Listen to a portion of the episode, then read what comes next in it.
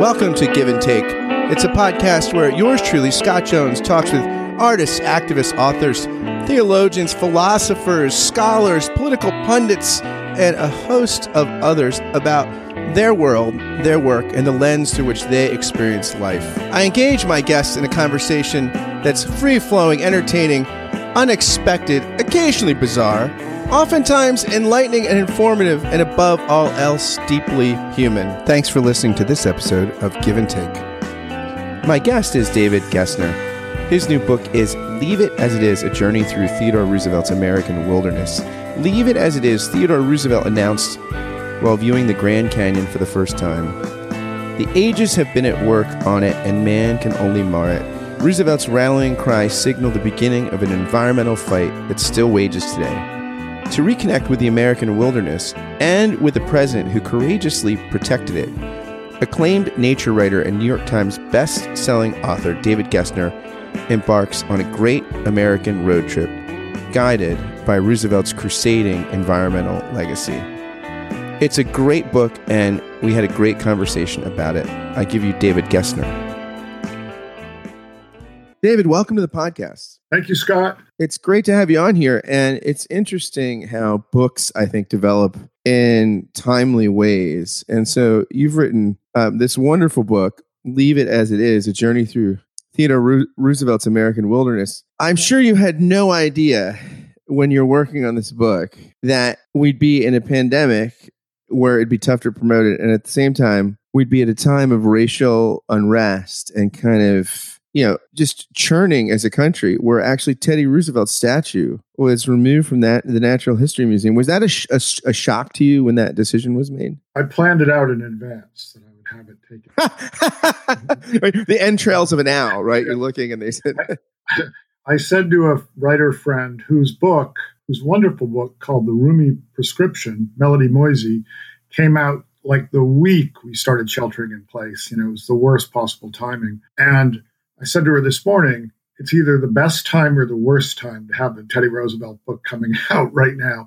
And, you know, I meant it in terms of um, he's, there's threatened, there's canceling of him threatened, but he's got so many good qualities to go with his deep flaws that it's tough to do. But the statue coming down is fascinating. It's like he didn't like statues. He would have agreed with it coming down because of what it represents. And yet, you know, I, I've, written a couple pieces where I say, don't take Teddy down along with the statue because there's, you know, so much he can offer us in exactly what you were saying in these chaotic times. Uh, as a leader, he could offer us, and in terms of some of his deeper, better beliefs. I'm so struck just now how you said don't can- you know i'm hoping he doesn't get canceled but it it's funny how language works and how language becomes something like you know not long ago that wouldn't have if, if I if we had been talking about this and I'd said and I said something like Teddy Roosevelt is going to get canceled. I mean, you'd be like, "What? This, was this a, a, sort of serial drama on the History Channel or what?" I mean, that it's it's interesting how that now has become a term that like, and I know what you mean. Yeah. You know that yeah. this is so, so pre- predominant in our cultural imagination, right? And it's happened like, I mean, as a writer, this must fascinate you, and as, as somebody who teaches creative writing studying how these words take up a life of their own, right? Yeah, you could also do a you could do kind of moving stream biography of what he has meant at different times, like how he's evolved and how he's been uh, used by different people. And used, I don't mean used in the most crass sense, but used in the better sense. I mean, he was the model for FDR when he came into the White House. FDR's New Deal was based on a square deal. I say to people who think of Roosevelt as, you know, conservative, I'm like, he his final platform for Bull Moose would have made Bernie blush. I mean, it's so left and it's so anticipated FDR. Then flip it around and you have Nixon quoting the man in the arena speech as he's leaving office. So you, you know it, it's coming from all sides, and you have the Kennedys throwing the football around on the lawn and trying to create this atmosphere of vigor that is all Roosevelt, you know. So there, it's fascinating to see how he's been kind of used, and now he's coming into scary times for him because we are in a you know a country where we zone in on these flaws, and there's no question the man was flawed. Now the the question is, in all his messy, energetic complexity, did he do good, more good than bad? And in terms of the cancel question, what I would say, there's a simple test: How would you have done then? And how would that person do now? And a couple of Roosevelt's, I can get more specific later, but a couple of his worst qualities um, are ones that I don't think would exist now, just because he was such an avid reader and such a thinker about what was going on. He just didn't have the advantage of, of our times, basically. We're the disadvantage of our times, also. So, yeah, I remember Bill Maher uh, during the Democratic primary process talking about Kamala Harris and the fact that she had changed her views on consumption of marijuana and these sort of things from when she was a prosecutor. And there are political reasons and there are probably just cultural reasons. Right. And he was saying, get over it. People evolve. I'm glad she evolved. I'm glad she changed her mind. And he was just talking about how we look back at, you know, people in previous generations and think, oh, I can't believe that what popular wisdom was. And in subsequent generations, if we're not living in, I have friends r- right now that are in Maricopa County in Arizona, and they're, they're just telling me that we're extras in a dystopian film. So, assuming that we do have subsequent generations coming, that we don't have the uh, the mega virus that, creates Mad Max Beyond Thunderdome and or something right. like that, we're going to be laughed at for some of our or, or, or we will, or some of our kind of views on race and science and culture and gender are going to seem quaint or some or sometimes just downright misguided and wrong, right? So, I mean, that's that's part of being a, a, historical figure, right? Being able to yeah. to look at uh, being historical people, being able to look at like we're in, caught in a place and time, and there, and that situates uh, situates us in ways that we can't escape. And so was he situated in ways he couldn't escape, right? Right. right. And one thing that he can't escape too is he has certain Trumpian overtones. He has um, Manhattan born, uh, silver spoon in the mouth. Um, small hands. He actually had. He was criticized for having small hands. Um, he so you know, and, and, obviously kind of a bullying at times America first personality. But what he what he compensates with is this growing sense of empathy, this um, this kind of uh, love of science, which really comes through, you know, when he's a teenager. And when he actually it starts when he's about 12, he doesn't want to be a politician when he grows up. He doesn't want to be a soldier. He wants to be a naturalist. And I think one of the interesting things about the taking down of the statue is the Natural History Museum is compensating by renaming its Hall of Biodiversity after him, which makes total sense because even as a writer, he developed because he was into birds and because he was into animals. And as I say in the book, you can fault him for certain prejudices, but you can't fault him for being anthropocentric. You can't fault him for only seeing man or or humans. He sees beyond that. And that's what to me is so exciting. You know, I'm my background is kind of as a naturalist nature writer. And so to see the president of the United States, you know, going camping with John Muir and and you know, trying to save not just land for humans, but land for grizzlies and for big carnivores. And it, to me, that's the really exciting part. Uh, something struck me as I was reading through your book that Roosevelt may be a man for our times, and also the sense, and I want to get into the specifics of this, but I, a little bit, but just generally, here he's a guy that's so self conscious of who he is and developing himself and evolving himself and considering his limitations, especially physically as a young boy and in, in, the, in the asthma and his father wanting him to be a kind of more muscular, religious and spiritual person and things. I, and I, I, I think about how right now in the, eh, the, the, maybe the, I mean, the dark side of this is the cancel culture, right? But maybe the brighter side of this is we're asking these deep questions of who we want to be mm-hmm. and how we want to, and how we want to be who and how we want to be. And that seems like that was Roosevelt's bread and butter. these kind of basic questions of who am I and how do I get there? And he kind of has a way of constructing his identity that doesn't seem completely shallowly curated. Um, the way we think of it, you know, today with Instagram and stuff like this, he's actually on a journey, and it, it might make him a new kind of figure for our times. Because as a country, it seems like we're on a journey right now. Yeah, I, I love what you're saying. It's to me, um, there's a whole self help element to Roosevelt too, but in a deeper sense, in a William James kind of sense. You know, William James talked about how um, you know will may or may not exist, the concept of will, but we might as well act as if it does because it seems to exist, and there's no question that Tr believed in will, and he believed he was willing himself not just with his physical body but in, in other areas like learning courage. And he always defined himself, and he does this in his autobiography, as not a genius, not a, you know, even though he had a photographic memory and read a book a night at one point, but he he doesn't define himself as a genius, but as an effortful trier. You know, somebody who's always going to try harder. So there's a little Rocky Balboa there, to, you know, to it. And I I think one of the reasons uh, he's so exciting. If you go back, um, sadly, Edmund Morris, the biographer, his great biographer, died last year, um, about a year ago. And if you go back and read those parts about when Roosevelt leaves the East after his wife and mother has died and goes out to the to the Badlands and you know and just kind of rebuilds himself and re-envisions himself. It's extraordinary. Um, just one self-conscious note you know i don't define myself. I'm in no way on par with edmund morris or biographers. You know i think of myself as like kind of a biographical adventurer and part of that adventure is reading all the biographies. And i would put edmund morris's you know trilogy about roosevelt up there with with any biographies. It's just, you know, because it does the thing that great biographies do, which it has that ability that you were just talking about to change your life. I mean, it, it, you're reading it and you're going, oh my God, he did that. Maybe I can do this on a much smaller scale. I'm not going to be president and you know and a rancher, but you know, so so it's infectious, is what I, I guess I'm trying to say.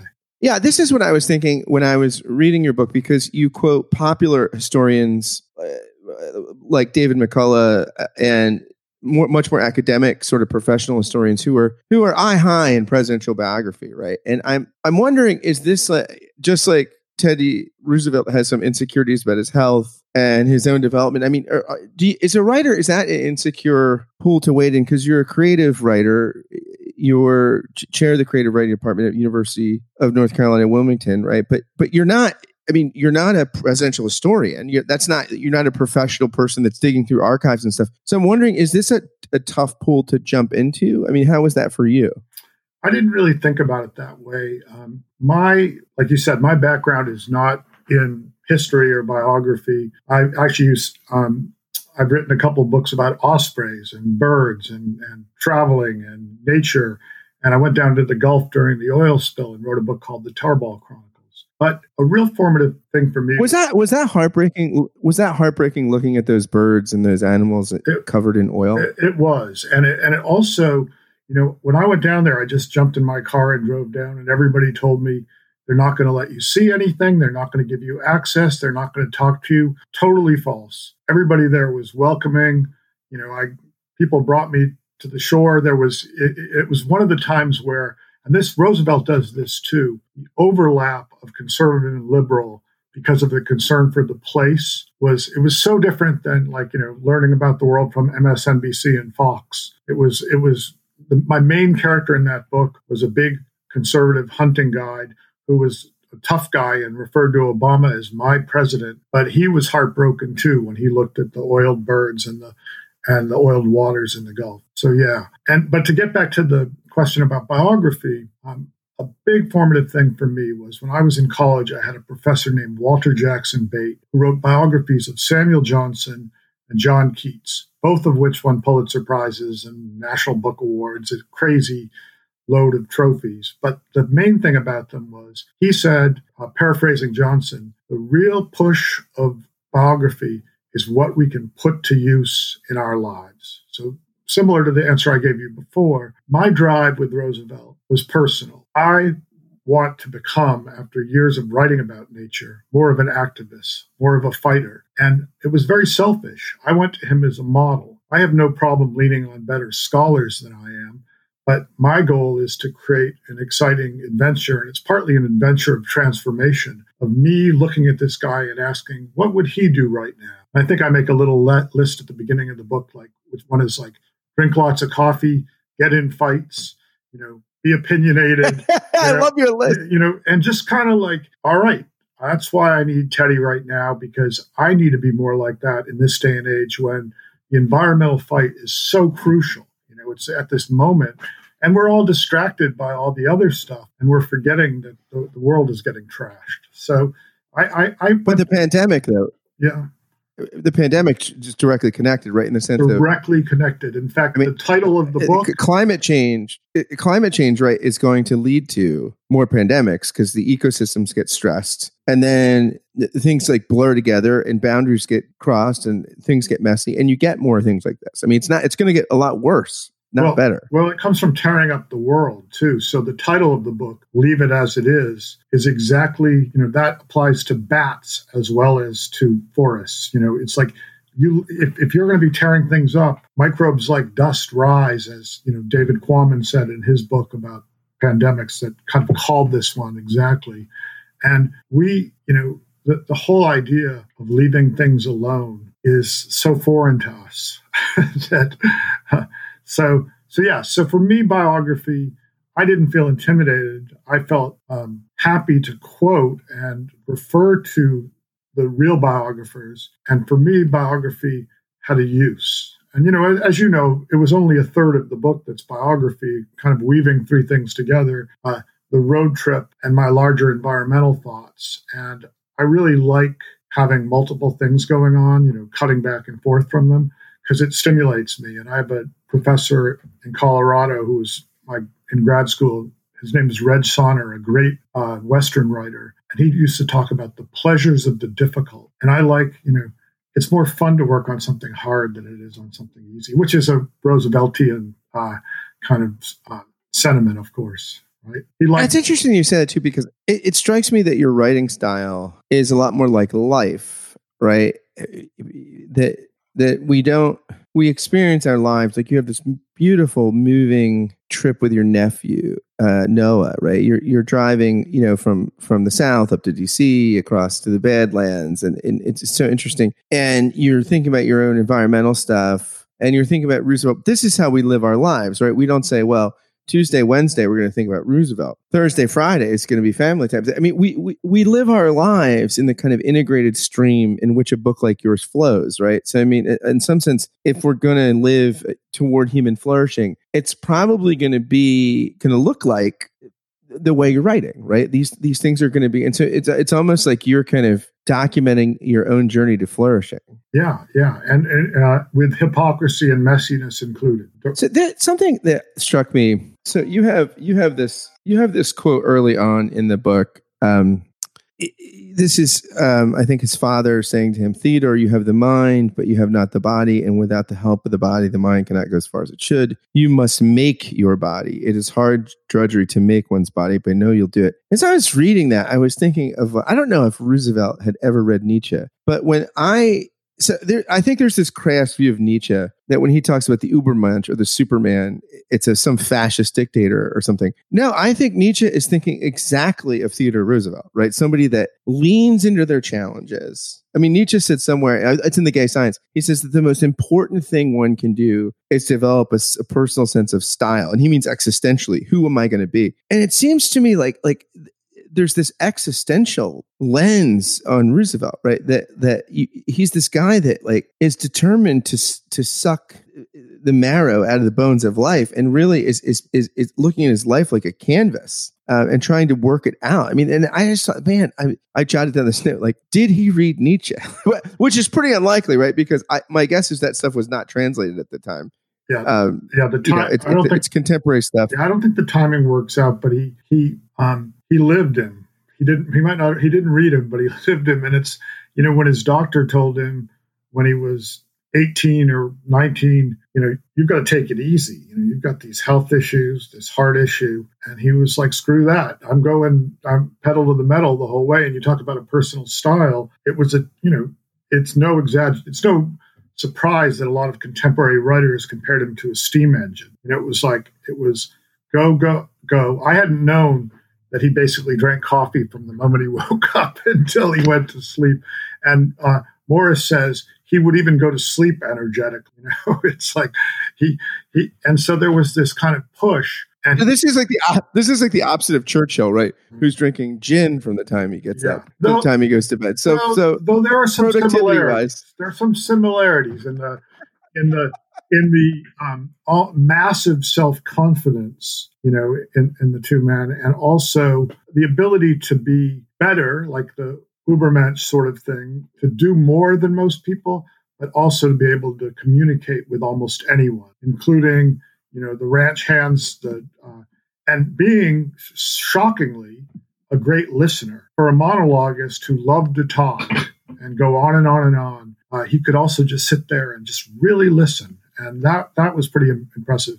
And there were a couple examples of his um, ability to listen really changing him, like when he was the New York uh, police commissioner, and he went and you know went into all the neighborhoods in New York and was um, with, with Jacob Riis, who wrote how the other half lives and he found out how the other half lived and it changed him and it changed his policies. So it's pretty it's pretty extraordinary to um, you know we can sit back and criticize him but you can't fault him for lack of effort or lack of energy and um, and that's pretty exciting for me you know a lot of us feel overwhelmed by our lives and this is a guy who kind of fought back against that feeling of overwhelm and and, and proceeded with with great and exciting confidence.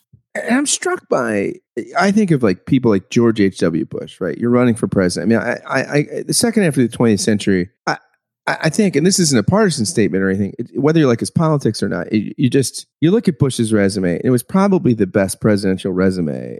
You know, he was successful in business. He was a congressman. He was ambassador to the UN. He was CIA director. He was vice president. Had, I mean, you look at his resume compared to Roosevelt's, he looks like an intern. I mean, you, I mean, this guy is police commissioner. He's assistant secretary of the Navy. He writes a, a book about the Navy. Like, I can't imagine sitting there just going, okay, I'm going to write a book about the Navy uh, and becomes a naval expert, becomes, you know, uh, governor, becomes vice president, becomes president, and still can function and just go uh, slip his Secret Service detail, go out with Muir and all the, you know, yeah. I mean, the, just the sheer capacity of this guy yeah. to function. Well, he's writing. He's so writing forty-five books. You know, like while he's doing all the rest of this stuff. When he's down in Cuba, you know, for his charge with the Rough Riders, he's also studying vultures and the ornithological, you know, implications of the vulture diet. So he's so multifaceted in that way. And um,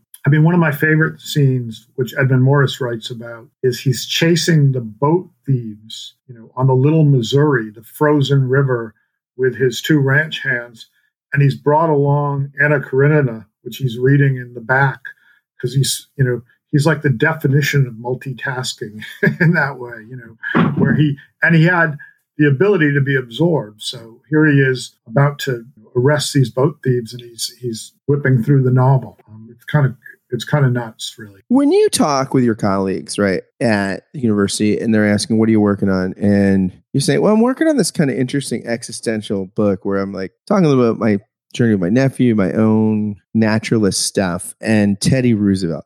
Like, how do they react? I mean, is there is there again? We're in the age of cancel culture. Like, why would you write on Teddy Roosevelt or that kind of thing? Yeah, there's a little of that. I would say not as much with my colleagues as my grad students, where um, I was working on it while I was teaching a grad class called Beyond Memoir, where we were talking about adding some personal reporting to your personal story to bolster it. And, you know, it's a little bit of a hard sell. Um, graduate programs in creative writing are basically the temple of the woke. And why are you dragging this this guy into the picture? And I think what I I think that was actually helpful writing the book. There are a couple reasons. Um, I was happy to be kind of on alert. My grad students did that. And obviously, as I'm sure we'll talk about, the fact that I was dealing a lot with Navajo culture and American Indian culture, Native American culture. And that is a complicated mix with Roosevelt. So, you know, I think it was good to go in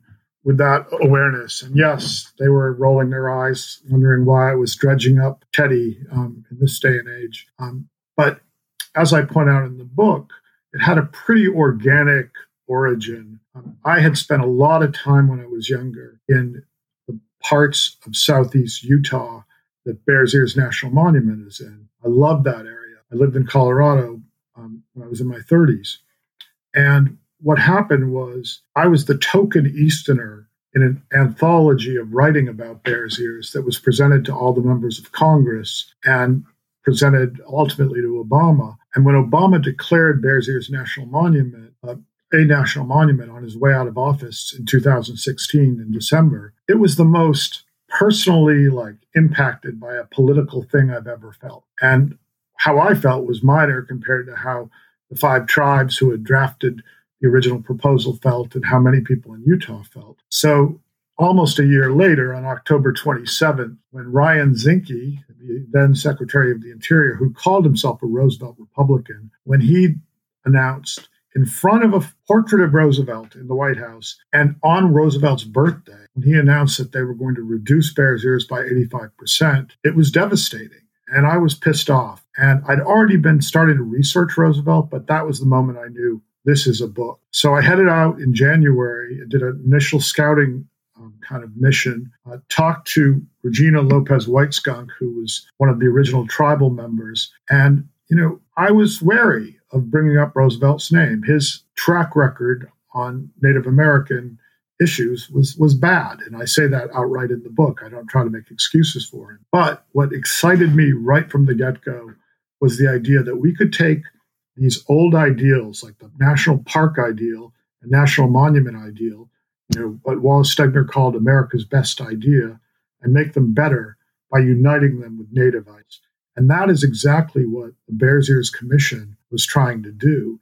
And it was so exciting and so kind of idealistic that to see it crushed by, you know, by Trump and, and Zinke, who didn't even know what they were talking about there, to see it, um, the Antiquities Act threatened, um, really enraged me, but also fired me up. So that's what led to the summer long trip. So it grew out of that. And I think when I talked to my colleagues about that, they understood where it was coming from. It wasn't just, oh, I'm going to write another biography of somebody who has had 64 biographies written. Sorry, that was a long. Answer. I think about like.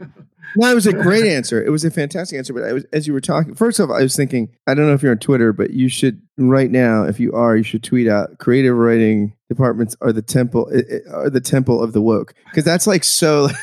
like you would be that would go viral because it's just, it's such a great description and it's great because you live in them. It's sort of it's not ju- judgmental or prescriptive. It's just like you're like, hey, this a rat. I think about uh, someone like Roosevelt's complicated relationship with Native Americans, Indigenous American peoples, and stuff. And I wonder, like, is there some kind of analogy where? I mean, I I wonder what our relationship a hundred years from now will be like with Islam, like with with Islamic cultures in the Middle East. We, you know, we have some run up to 9-11 where for decades we're in these weird like we're putting military base in Saudi Arabia and things like this. And we don't really understand the culture, we don't understand the context. 9 11 happens, Islamophobia ratchets up. I mean, we, we, we're still in this place where I think we have this really um, reactive, less than reflective understanding. I wonder if there's something similar going on in Roosevelt. You just don't know what's, you know, you're kind of pushing West expansion wise you know you, you, people are, are, are exploring the possibilities of this massive country the country that's got massive landmass massive natural resource uh, accumulation all over the place and you've got this reality here that you don't understand. And like i, I you know like i mean that's I mean, I, I, feel like there's like a sympathy you have, you can have with Roosevelt because he's one of the smartest people alive at the time and loves the land and has such so much in common with kind of indigenous American kind of sensibilities around the land. And yet he's a person of his time. And this is a phenomenon that's hard to figure out, right? Yeah. I mean, as I said in the book, and as I said earlier, um, there are areas, a usual biographer's trick is to bring up something negative and then kind of justify it. And I said, in terms of Native American um, attitudes, I don't want to do that. I want to leave it as it is, no pun intended. and, but there is truth to the fact that the Native American members of the Rough Riders, that more and more he explored the West and the culture. He never got out of his time.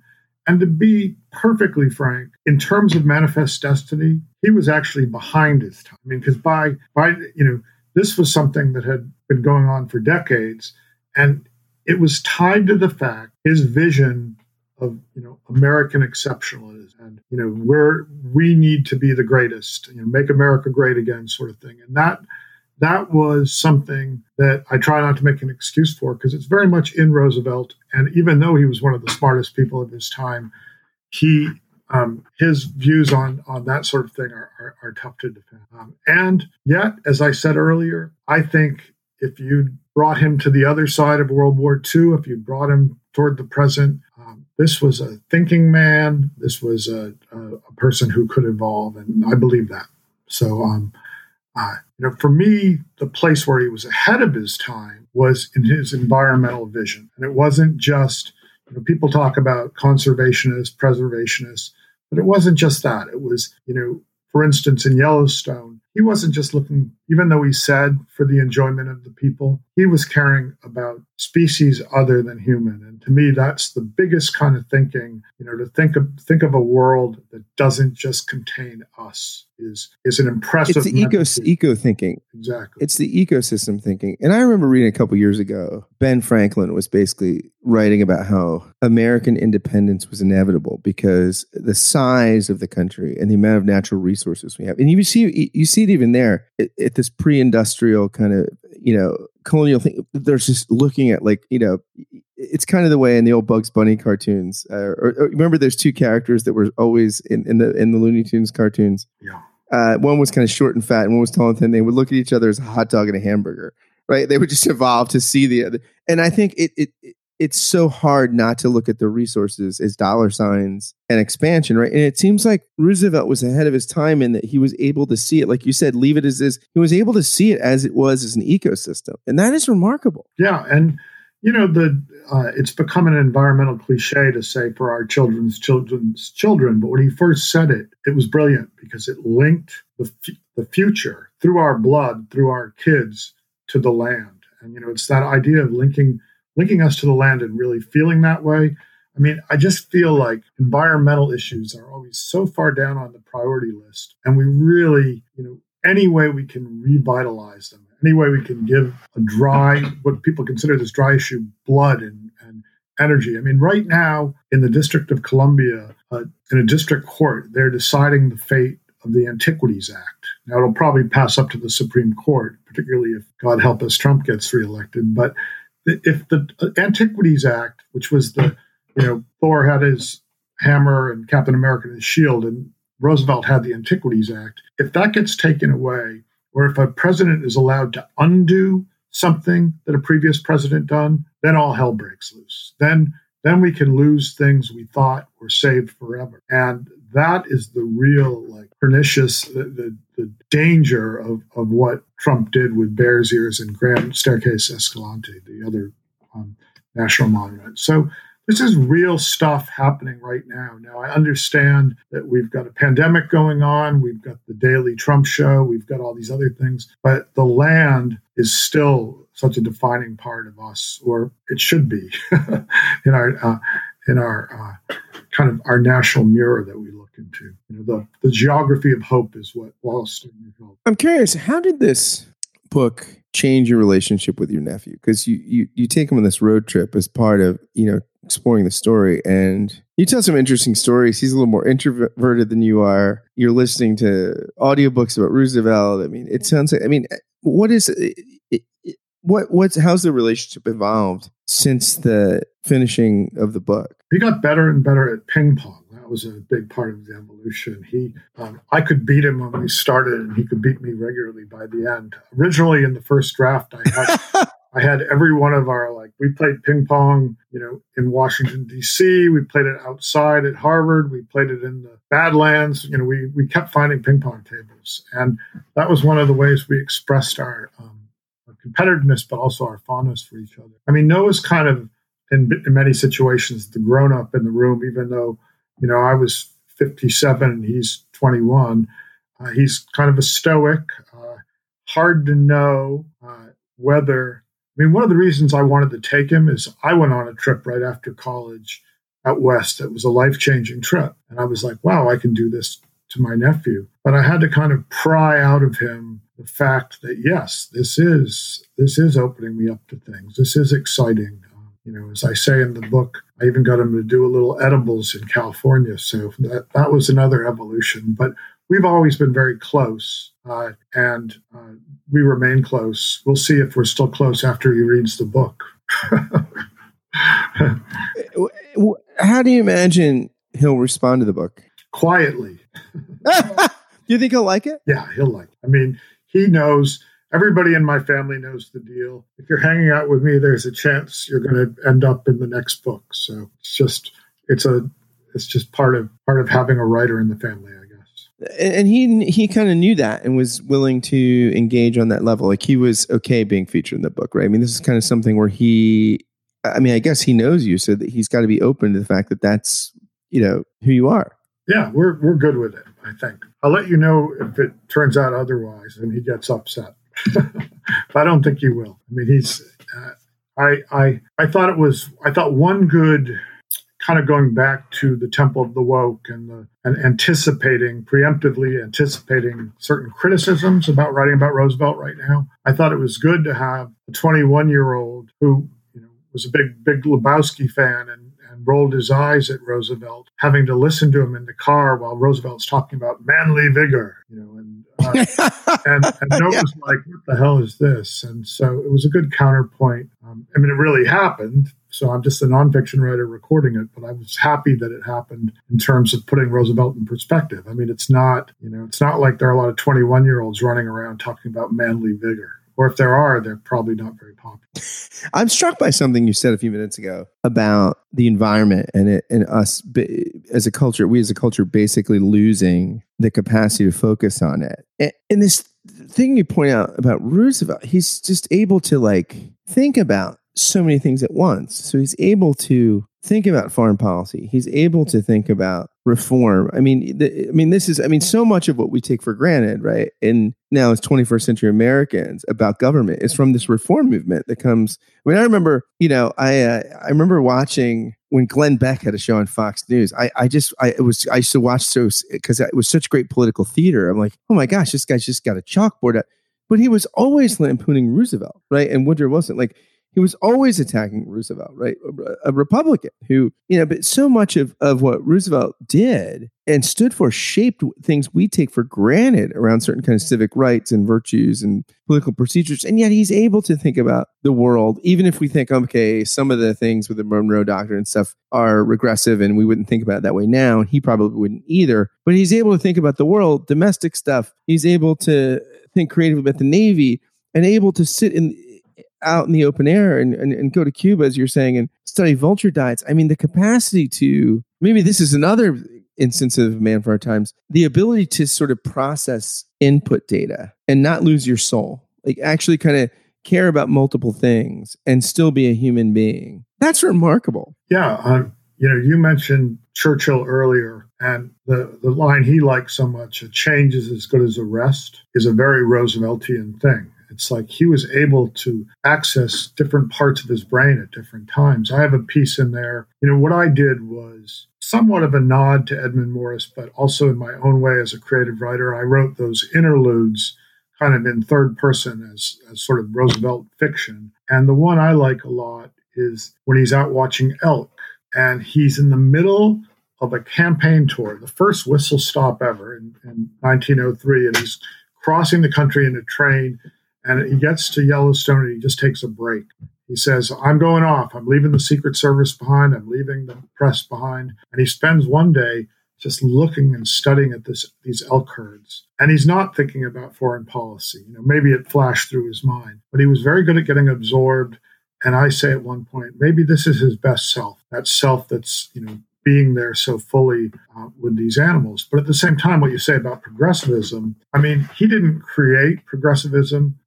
He rode the tide of it, but his force of personality allowed so many things, as I say, that anticipate FDR uh, to start moving, you know, in terms of women's rights, in terms of workers' rights, in terms of w- the work week and labor and antitrust law.